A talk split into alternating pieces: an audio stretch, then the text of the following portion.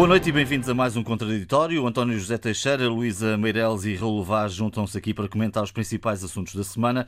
Daqui a pouco falaremos de presidenciais, o que pode acontecer no domingo, sobretudo se a abstenção vier a alterar ou a impactar os resultados destas eleições. Mas antes disso, temos lá estar de falar do estado de emergência em que vivemos. A pandemia não abranda, pelo contrário, a nova estirpe do vírus, estirpe britânica, acelerou o contágio e está a estrangular os serviços hospitalares. Nos últimos dias, António, António José Teixeira, tivemos uma sucessão de medidas. Podíamos estar a fazer isto diferente? Bom, eh, poder podíamos, e obviamente quando se olha para trás é até mais fácil, eh, digamos, corrigir a rota. Eh, eu noto aqui o seguinte: por um lado, eu acho que fomos muito lentos continuamos a ser muito lentos no, no estabelecer das medidas. Há umas rotinas, eh, um, uh, uns protocolos, umas reuniões que demoram tempo. Anunciamos medidas para daqui a uma semana que se concretizam e se anunciam formalmente daqui a uma semana. E tudo isso é uma perda de tempo. Cada dia que passa é uh, tempo perdido, cruelmente perdido. Nós estamos numa situação em que todos os adjetivos já banalizaram o que se passa. Uh, mais de 200 mortos nos últimos dias só devido à Covid-19, mortalidade geral muito alta, atingimos valores dia de 721 mortes na última quarta-feira. Isto é, é, é demasiado. E quando olhamos para rankings internacionais estamos numa situação aflitiva, é o termo que me ocorre. E, portanto, eh, obviamente que se chegamos aqui desta maneira é porque cometemos erros e cometemos erros graves. Agora, eh, talvez eh, possamos com grande à vontade dizer que no Natal não devia ter sido assim, que devíamos ter fechado portas há mais tempo, que devíamos ter fechado as escolas há mais tempo. Tudo isso é verdade.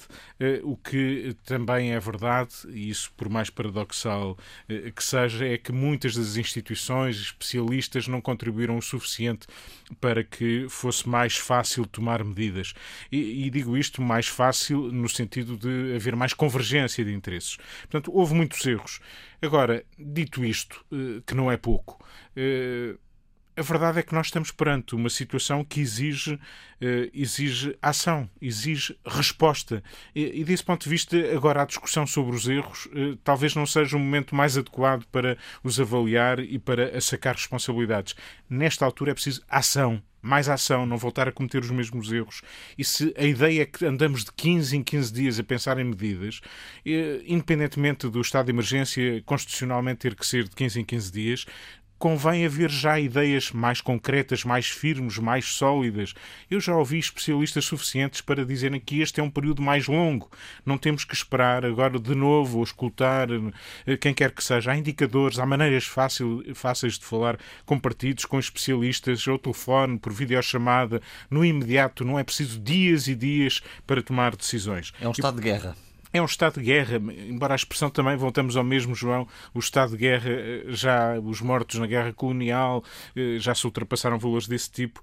Isto exige uma resposta forte, concertada, firme, continuada. Se assim não for nós, não conseguimos fazer face à pandemia. Deixa-me, falaste nos 721 mortos, mortalidade total desse dia, portanto, Covid, 200 é e é tal. É dos valores mais altos de. Sim, mas de... não todos de Covid. Não, eh, este é o valor geral, geral incluindo Covid. Nós estamos certo. a falar eh, ao dia de mortes na ordem nos Sim. últimos dias de mais de 200 pessoas. Sim. Isto não, não faz sentido. Isto é eh, inacreditável. Isto tem que ser travado e sabemos que nos próximos dias já não pode ser travado. A travagem que estamos a fazer no imediato é para surtir efeitos mais tarde. Portanto, vamos sofrer, vamos sofrer, vamos sofrer muito. Estamos a matar-nos. É esta a mensagem que temos que colocar nas pessoas para percebermos que que temos que ser mais exigentes connosco próprio e com os outros que estão à nossa volta. Só assim é possível sobrevivermos a esta, a esta maldição.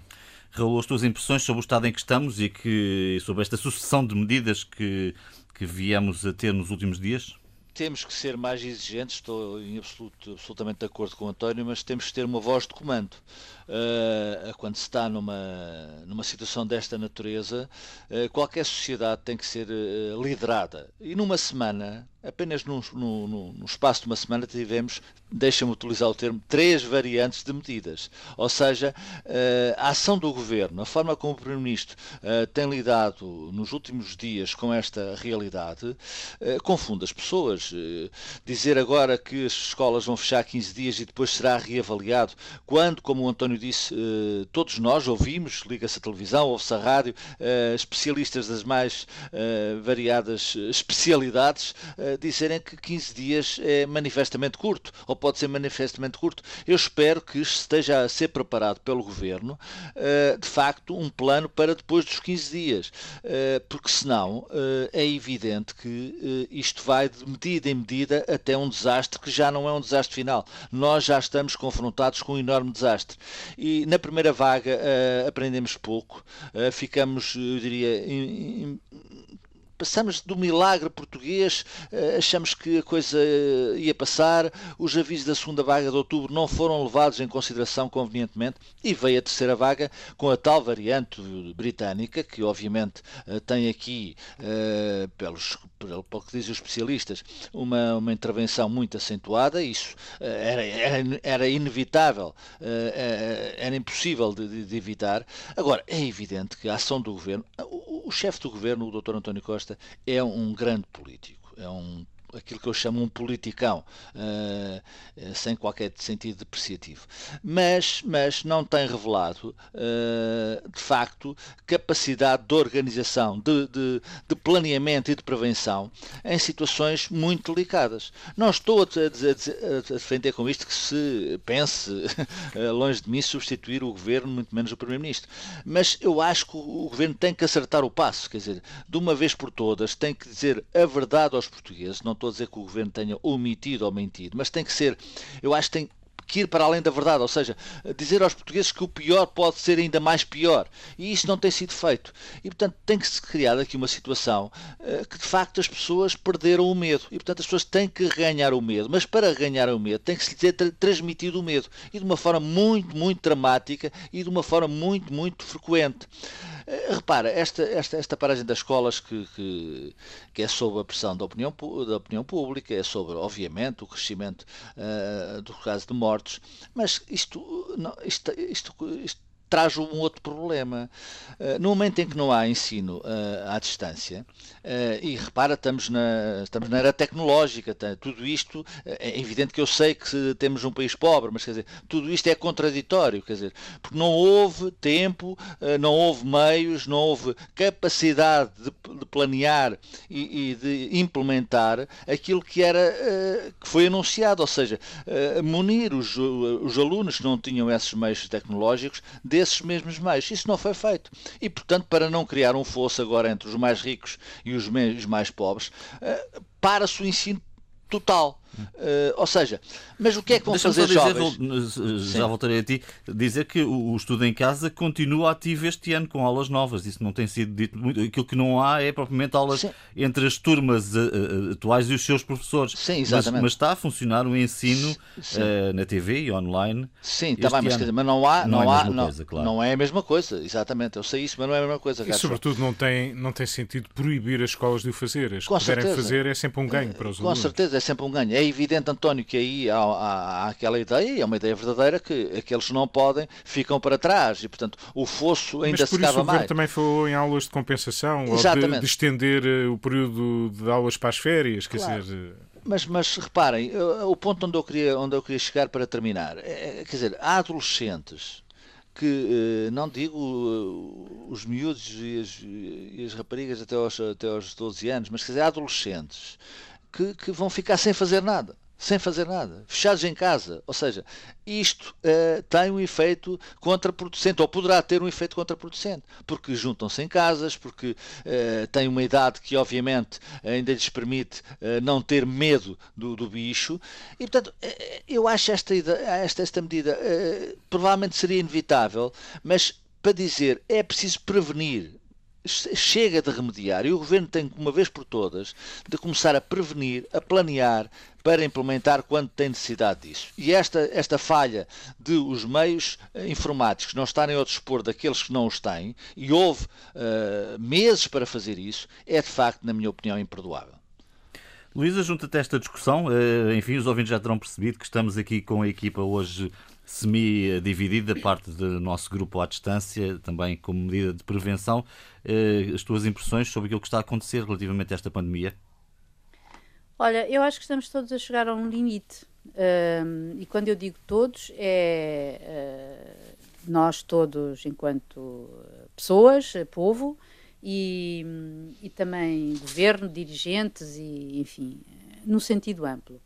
E quando digo isto é neste sentido, porque uh, acho que nós, pessoas, porque como já disseram tanto o António como o Raul, uh, nós, um, as pessoas perderam o medo, e, portanto, avançam e já não é como é a tal anestesia que falava o Primeiro-Ministro e de que falam os estudos, não é preciso ser o Primeiro-Ministro a dizê-lo, mas que falam os, os, estudos eh, que existem sobre situações prolongadas de stress, digamos assim, o que acontece, aliás, em situações de guerra.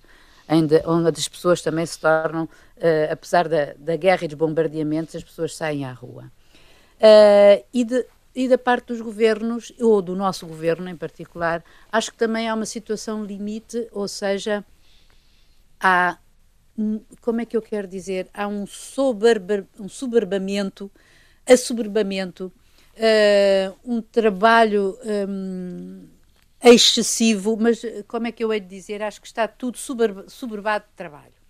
E acho que isso, por vezes, uh, provoca decisões uh, erradas ou eventualmente erráticas, melhor, dizer, melhor dizendo, e, e, acho que isso não satisfaz ninguém, incluindo uh, o próprio governo até o nosso primeiro-ministro. aquilo que nós hoje consideramos que são as decisões de dois em dois dias ou de três em três e que vêm cair umas sobre as outras, no fundo representa aquilo que que é a, a, fraca, em Portugal, a fraca autonomia do Estado e das nossas deliberações face à, à pressão dos atores económicos e sociais. Quer dizer, nós, uh, um Onde é que falta essa autonomia, Luísa? Onde é que achas que essa autonomia uh, faz falta? Falta ao Estado, Sim. falta ao Estado, Sim. falta ao Governo. Nós somos, nós tu vês, por exemplo, em relação ao, ao que aconteceu em março, às escolas públicas, elas fecharam. Houve um, o Conselho Nacional uh, da Educação, é assim, acho que foi é, nessa é, altura, que decidiu que elas não deviam fechar. E o governo, face à pressão da opinião pública, que aliás já estava a retirar os filhos das escolas, uh, acabou por tomar essa decisão. Foi uma decisão política contra a opinião dos especialistas. Tudo bem. Uh, cedeu, digamos, à pressão. Há um outro, o que não estou a dizer que tenha sido errado, existia um clima de medo completamente generalizado, como nós nos lembramos, e e eu não estou a dizer que essa medida tenha sido errada, estou apenas a salientar o facto de ter sido uma medida tomada sob pressão. Quando São todas viste... sob pressão, não é? Na pandemia tudo é sob pressão. Mas não devia so... ser. É que uma coisa é sobre pressão da pandemia, que eu acho que isso aí justifica, Até e é aí que eu entendo pública. muitas vezes algumas das decisões erráticas, que não podem parecer erráticas, mas que eu acho que têm também a ver, eu acho que numa pandemia, na situação em que, em que, em que nós estamos todos, é muito difícil Hum, quer dizer, o planeamento é muito relativo, porque todo, todo, todos os dias é preciso ponderar alguma coisa, é preciso ponderar muitas respostas, e isto a todos os níveis. Quando eu digo que é falta essa autonomia, é quando tu vês, uh, por exemplo, quando tu abres a economia para um lado e, e não para o outro, e mesmo agora a pressão, que foi, a pressão que foi feita em relação às escolas, olha, outro, por exemplo, como eu estava a seguir o meu raciocínio, quando se colocou a questão quando António Costa ficou confinado por ter tido um almoço com Macron que estava infectado. Nessa altura eu lembro-me que nós na Lusa fizemos uma entrevista na qual eu participei ao, ao Primeiro-Ministro e coloquei-lhe essa questão. Ouça, uh, não considera que os líderes políticos em Portugal deviam ser vacinados? A resposta que obtive foi a de que Uh, os líderes em Portugal isso não é necessário, os outros líderes que foram vacinados em outros países foi para dar o exemplo e para mostrar que, era, que não era preciso ter medo da vacinação. Nós em Portugal não temos essa cultura, aguardarei serenamente quando chegar a minha altura, como outro qualquer cidadão. E nessa altura já eu colocava a questão, mas isto, claro. é, quer dizer, isto é um pouco de demagogia. Por, claro. Ou seja, existe uma pressão, ninguém iria entender nessa altura, em que que uh, os líderes políticos fossem vacinados à frente dos cidadãos sim, comuns. Sim, sim, seria um, seria uma, um, um clamor terrível. Hoje, depois de termos o, o exemplo de Marcelo Rebelo de Sousa e de tudo o que está a acontecer e de termos uh, quatro ministros ou cinco, uns confinados, outros afetados, infectados, uh, hoje já diz não, vamos alterar esses dados e vamos vacinar os líderes políticos. Ou seja, é esta, estes lobbies, um, quer dizer, essa oscilação.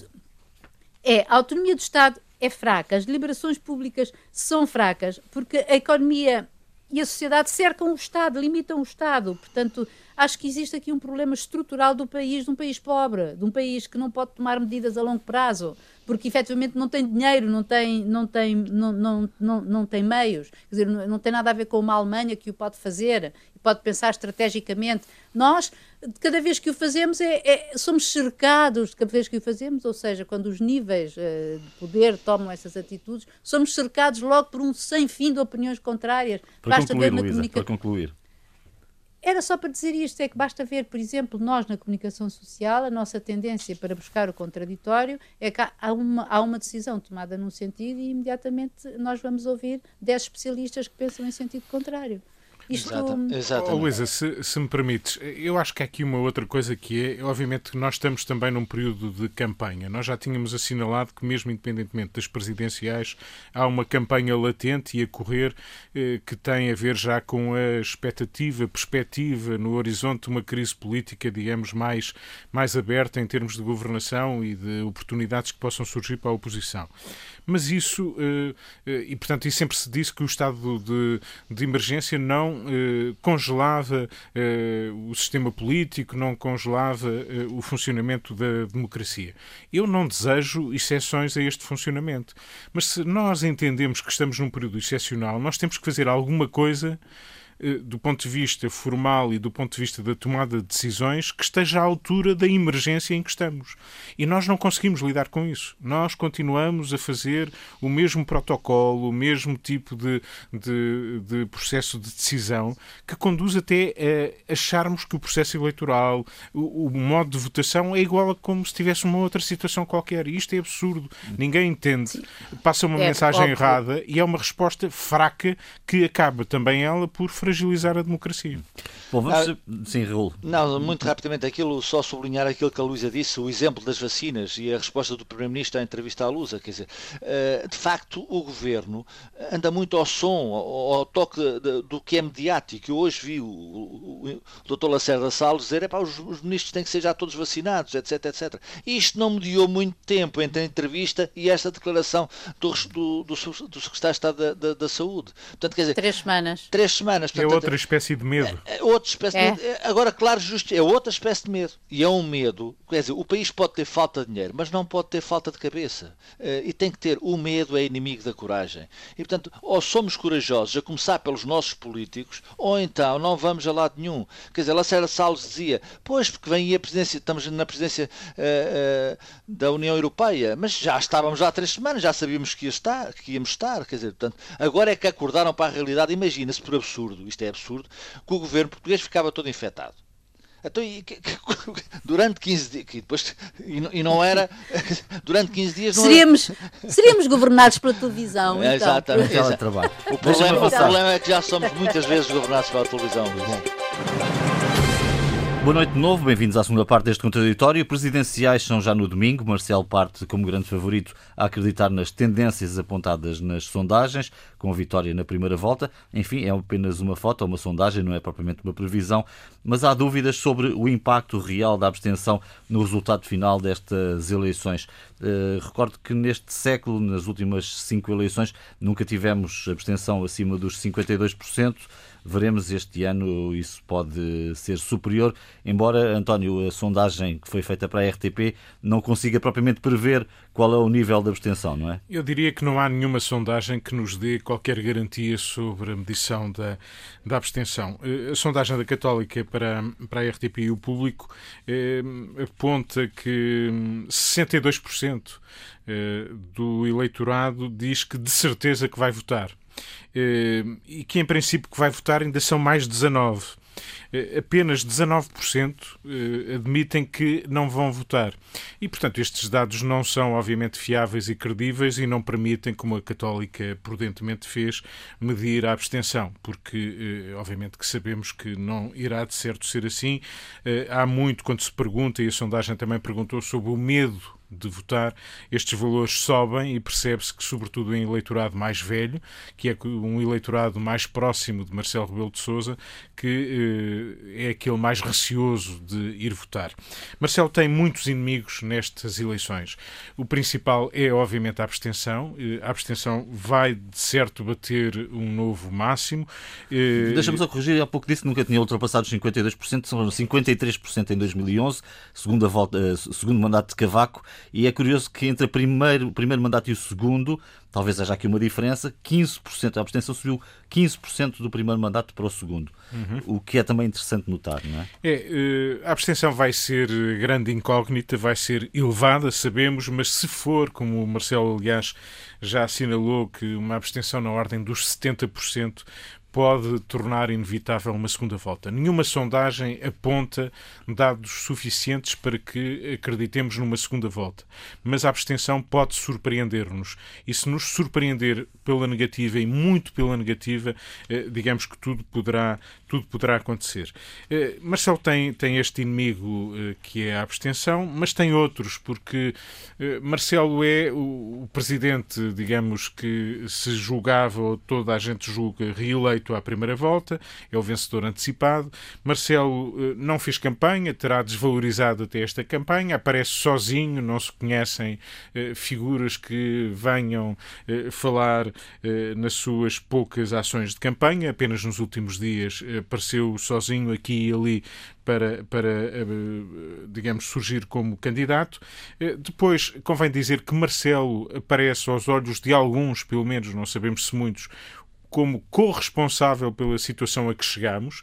Marcelo tem dito que a responsabilidade máxima, claro que é um exercício um pouco retórico, claro que é um exercício de responsabilidade, mesmo por aquelas eh, por a responsabilidade que não tem, mas ele neste panorama, obviamente com os olhos de alguns, surgirá como eh, corresponsável pela situação a que chegamos. Se juntarmos a isto o medo eh, que atinge um eleitorado que, eh, na sua grande maioria, poderá votar em Marcelo, vemos que eh, este, este valor que lhe é atribuído pela sondagem, na Católica 63%, menos 5% do que na sondagem de dezembro, verificamos que há aqui não uma dúvida sobre a vitória de Marcelo, mas uma dúvida que porventura se poderá abrir se a abstenção eh, superar todas as expectativas. Depois eh, temos uma campanha que foi feita sobretudo nos debates e nas entrevistas, teve algum terreno. Eu não me queixaria da campanha em si, eu acho que houve oportunidade de percebermos quem são os candidatos, o que é que eles defendem, com que preocupações é que têm todos os adversários de Marcelo Rebelo de Sousa se preocuparam com os terrenos que pisam, não propriamente tenham a veleidade ou a expectativa de eh, ir sequer a uma segunda volta. E a verdade é que todos eles eh, jogaram no seu próprio terreno. Há aqui um, para ser muito sintético, eh, Ana Gomes valorizou-se ao longo da campanha, eh, escolheu finalmente, depois daquela declaração inicial em que elogiou Marcelo, que Marcelo era o seu alvo e fez-o sistematicamente, eh, aposta em aglutinar votos entre o PS e o Bloco de Esquerda. O Bloco de Esquerda tem um problema, Marisa Matias tem um problema, é aquela que aparenta, segundo as sondagens, sofrer mais desde há cinco anos, onde teve um excelente resultado, enfim, excelente dentro do campo eh, que representa, de 10%, 10 pontos, aparece agora com 13% e, portanto, obviamente, se assim for esta a tendência, será uma uma grande derrota. Quando olhamos para o seu eleitorado, verificamos que uma das razões para isso, para além da própria campanha, é que o eleitorado do Bloco de Esquerda está dividido entre três candidaturas. Está dividido entre Ana Gomes, Marcelo Rebelo de Sousa e a própria Marisa Matias. De resto, eu julgo que João Feira está a fixar o seu eleitorado com uma campanha sistemática no terreno, uma mensagem clara. Tiago Maia foi uma boa surpresa no sentido de passar uma mensagem liberal em termos económicos, não é muito mais do que isso. O resto, os são criativos e ajudam-no bastante. Há 5 anos, Marcelo com 52%, Sampaio da Nova 22% e Marisa em terceiro com 10 pontos. Raul, o que é que te pode surpreender na noite de domingo? Uh, a abstenção uh, ser de tal forma uh, significativa que possibilita uma segunda volta. Isso seria a democracia a funcionar, é preciso dizê-lo com toda a clareza, mas não seria propriamente bom para o país, porque iríamos ter mais três semanas, há uma semana de intervalo, e mais duas semanas depois de uma suposta campanha eleitoral para a segunda volta. E isso para o país confinado em plena pandemia Basta ver o que é que isso significaria. Eh, eu acho que Marcelo Rebelo de Sousa, obviamente, foi apanhado também pela pandemia, pela sua ligação, uh, uh, que tem sido explorada pelos adversários, ao governo de António Costa. nenhum deles, diria eu, está em perigo enquanto houver pandemia. A pandemia também, isto não pode parecer paradoxal, mas a pandemia é um seguro político para António Costa e para Marcelo Rebelo de Sousa. Quer dizer, não, não, não vejo nenhuma, nenhum povo, nenhuma sociedade, por muito que tenha alguma, algumas tentações, mudar de, de esfias em plena pandemia. E, portanto, enquanto houver pandemia, as, as sondagens para António Costa serão uh, elevadas, como tem sido, a última 39%. Para Marcelo Rebelo de Sousa, apesar deste embate na campanha com a pandemia, com este, eh, esta, este zigue-zague de medidas, esta ideia de que ele é o responsável supremo por tudo o que está a acontecer, uh, e fica-lhe bem dizer isso, mas é evidente que não é só ele o principal responsável, uh, dizia Teu que obviamente ele apanhou com isso em cima e tem perdido algum fogo uh, em termos eleitorais. Eu acredito, contudo, acredito contudo que Marcelo será uh, reeleito no próximo domingo, com uma margem algo confortável. É evidente que as sondagens podem falhar todas, porque a partir de uma certa margem de, de abstenção ninguém acerta em sondagens, eh, e há, outros dados curiosos nesta campanha para o futuro. Falando do futuro, uh, apesar de António Costa estar uh, firme na liderança do Partido Socialista, é evidente que esta campanha mostrou, vem mostrar, uma, uma, uma um, uma fricção uh, clara no interior do Partido Socialista. Pedro Nuno Santos vai uh, fechar hoje a campanha de Ana Gomes e isso é novo na política portuguesa. Um ministro, um ministro com uh, um ministro importante, um ministro de primeira linha, com poder no partido, com poder na sociedade portuguesa, vai desalinhar desalinhar as indicações do, do, do seu chefe, António Costa, e vai apoiar, já, já anunciou o apoio a, atempadamente a Ana Gomes, mas vai fechar a campanha da Ana Gomes. E isto, a, a votação da Ana Gomes, conta, conta para uh, o Partido Socialista no futuro fazer contas. Ou seja, uh, Ana Gomes, aliás, já o disse que vai estimular Pedro Nuno Santos a concorrer à liderança do partido, a seu tempo, bem entendido, e portanto, se Ana Gomes ficar, uh, tiver um bom resultado e ficar em segundo lugar à frente de André Ventura, é evidente que quando a pandemia passar, e esperamos que passe o mais rapidamente possível, haverá turbulência no interior do Partido Socialista. Não direi que será num primeiro momento, mas haverá. E haverá também essa turbulência no Partido Socialista, estender-se à esquerda, uh, até porque uh, os votos que Ana Gomes conseguir, além daqueles que uh, teria, e vai conseguir certamente com a intervenção de algumas figuras do Partido Socialista, já, já teve essa intervenção durante a campanha, te retira votos ao, ao, ao, ao, Bloco de Esquerda, e Marisa Matias, como António disse, numa posição mais frágil do que as outras,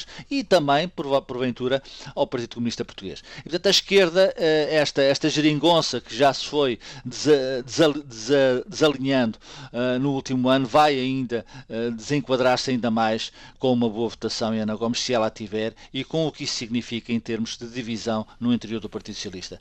À direita, vamos ver qual será a votação de André, de André Ventura. Eu penso que André Ventura fez uma má campanha.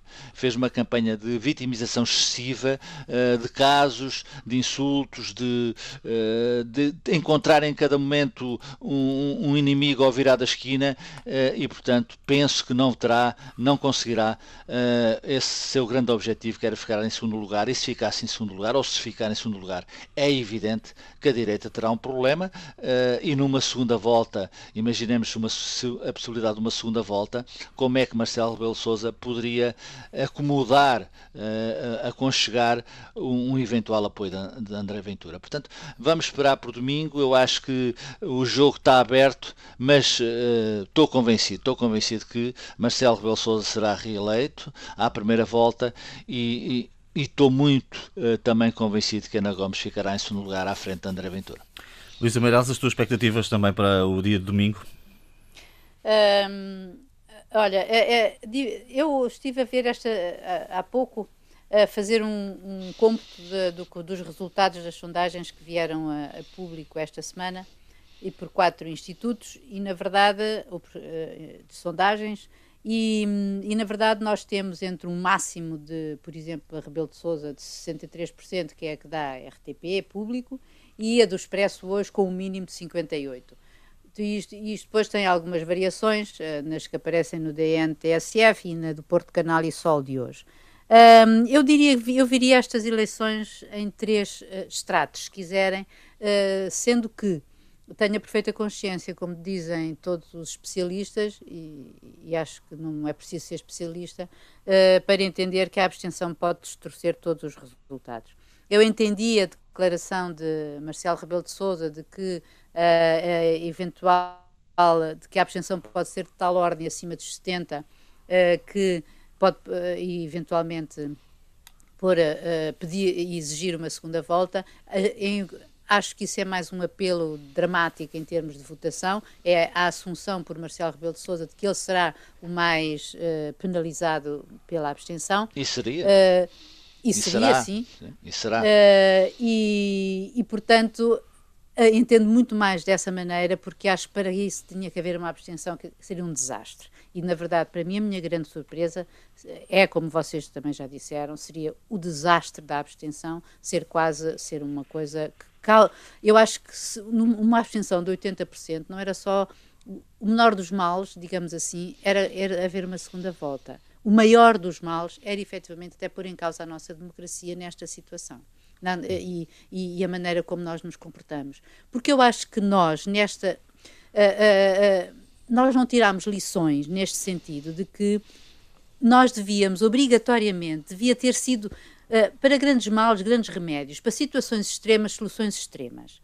Uh, se nós constatarmos que uh, houve abertura para aumentar uh, o número do voto das, e, e, os argumentos, porque não era preciso argumento algum para votar antecipadamente no domingo passado, porque que não houve vontade dos líderes e dos partidos e, de, e, de, e todos se esconderam atrás da legislação para mudar esta maneira, para podia ser legislado de urgência, está bem, mas isto não é uma situação de urgência, não estamos todos numa situação claro. de urgência. Porquê é que, em primeiro lugar, porquê é que não, não, não havia possibilidade de todo de, de, de, mudar as eleições, quer dizer, de mudar no sentido de adiar as eleições? Ou até se ah, votar, não se votar só num dia, quer dizer... Ou votar só num dia, claro. porque não? Porque não votar domingo, segundo e terça, sei lá. Exatamente. Ou, ou, quer dizer, permitir o voto por correspondência e agora... É que, Quer e dizer, amanhã, Luísa, e, tudo... e, amanhã estamos em reflexão.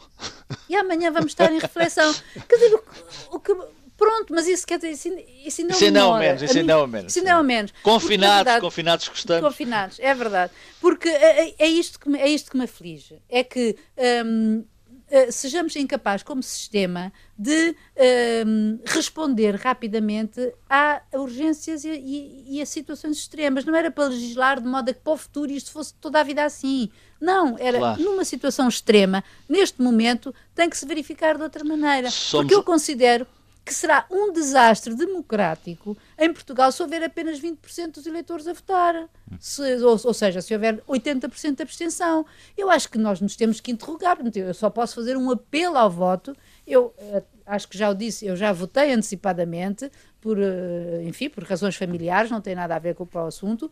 Um, e, e, e mas isto é uma coisa que me, que me, que me, que me angustia verdadeiramente. Eu acho que uma, uma democracia saudável não é só o facto de, de termos muitos, de termos liberdade de expressão, etc., muitos candidatos, etc., etc., e, e podermos todos eh, justificar e, e, argumentar com as nossas ideias. É também o nível de compromisso que nós todos temos em relação à sociedade e em relação àquilo que, que nos governa. Porque, uh, uh, enfim, uh, os políticos emanam do povo, não é isso?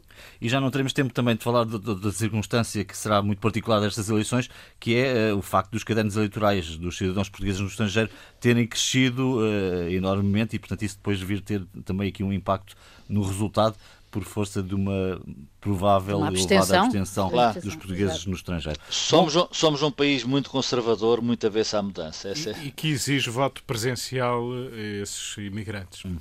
Bom, o que fica por dizer, António? O que fica por semana? dizer, uma, para destoar com este tom quase mórbido em que vivemos, eh, um exemplo de vida. Eh, nós precisamos de árvores. A árvore é um é algo fantástico nas nossas vidas. Com o passar dos anos, acho que nos afeiçoamos mais às árvores. Eh, há uma eleição que é a árvore portuguesa do ano, que depois se candidata à árvore europeia do ano. Nós já ganhamos um concurso eh, há três anos com um sobreiro assobiador, assim chamado, de Águas de Moura, em Palmela, um sobreiro com 234 anos, ganhou esse concurso europeu. Pois bem, já escolhemos a árvore portuguesa deste ano é um plátano de Porto Alegre. O prémio vai ser entregue no dia 1 de fevereiro e vai ser este plátano o candidato à árvore europeia do ano. Façamos fé que as árvores vençam e que também ajudem a ultrapassar a pandemia, que nos deem vida, que nos inspirem. Hum, está, está no Rocio de Porto Alegre e foi plantado em 1838. Olha, deixa-me só dizer já agora, porque o segundo lugar também, também merece um destaque. Ficou em segundo lugar a Oliveira do Mochão, em Moriscas, no Conselho de Abrantes. Deixa-me dizer que o autor de. A minha fonte de informação para este plátano foi António Bagão Félix, um amante das árvores, é um estudioso que tem uma obra fantástica sobre plantas e árvores e a quem agradeço a atenção. Relevado o que fica por dizer esta semana?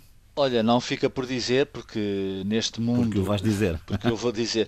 Uh, neste, mundo, neste mundo depressivo em que, em que correm as nossas vidas, nem tudo é mau. E, e o homem foi expulso da sala oval. Uh, não sei se o meu rosnar contribuiu, mas ficarei muito contente se tiver contribuído um pouquinho. Uh, o senhor Trump foi para a Flórida e eu penso que aquele erro, que nele obviamente não, não surpreende, de, do ataque ao Capitólio, poderá, uh, isto obviamente também comporta um desejo meu, poderá ter posto fim definitivo à vida política de Donald Trump. Uh, se isso acontecer é bom para o país, uh, Estados Unidos, é bom para o mundo, é bom para todos nós. De uma vez por todas não temos mais alguém como Trump à frente do maior país do mundo. O senhor está na Flórida a apanhar sol, faça-lhe bom proveito. Luísa Meireles, o que fica por dizer? Olha, hum, eh, várias coisas, mas em primeiro lugar, uh, deixa-me lembrar uma coisa, que um, de um, um, evento que ocorreu esta semana e que eu acho que é um testemunho de coragem política uh, e até é tão destemido que até parece loucura que foi o grande opositor russo, o principal opositor uhum. russo, Alexei Navalny, que foi envenenado, teve aqui há vários meses, não é? Teve que foi transportado de urgência para a Alemanha, onde foi curado. Pois bem, ele regressou esta semana à Rússia, foi imediatamente uh, engavetado, digamos assim, uh, onde estará até dia 15 de fevereiro. Amanhã haverá protestos em 65 um, cidades russas. Mas, deixa-me dizer-te outra coisa, vocês sabem que eu gosto de poesia e fiquei muito tocada com o que disse também em relação à nova tomada de posse de Biden, à nova, à, à nova, da nova administração daquele extraordinário uh, poema dito por aquela jovem é magricela, negra, uh, como ela disse, uh, um, um, herdeira, não, descendente de escravos e educada por uma mãe solteira, a jovem Amanda Gorman, e que disse, tem um, um e eu vou lê-lo em português, não em inglês, um extrato do seu poema que eu achei magnífico, que é Aprendemos que o sossego nem sempre é paz e as normas e noções do que é justo nem sempre é justiça. E, no entanto, o amanhecer é nosso antes de o sabermos. É verdade. Muito bonito. E não fica por dizer aqui, também já não o ficou por dizer na cerimónia de, uh, na cerimónia de juramento do Sr. Joe Biden, novo presidente norte-americano. Bom, uh, naturalmente, atenções especiais no próximo domingo e teremos aqui hum, edições especiais para acompanhar a votação para a escolha do novo presidente da República 2021. O contraditório volta na próxima sexta-feira, à mesma hora. Bom fim de semana, boa semana, até lá.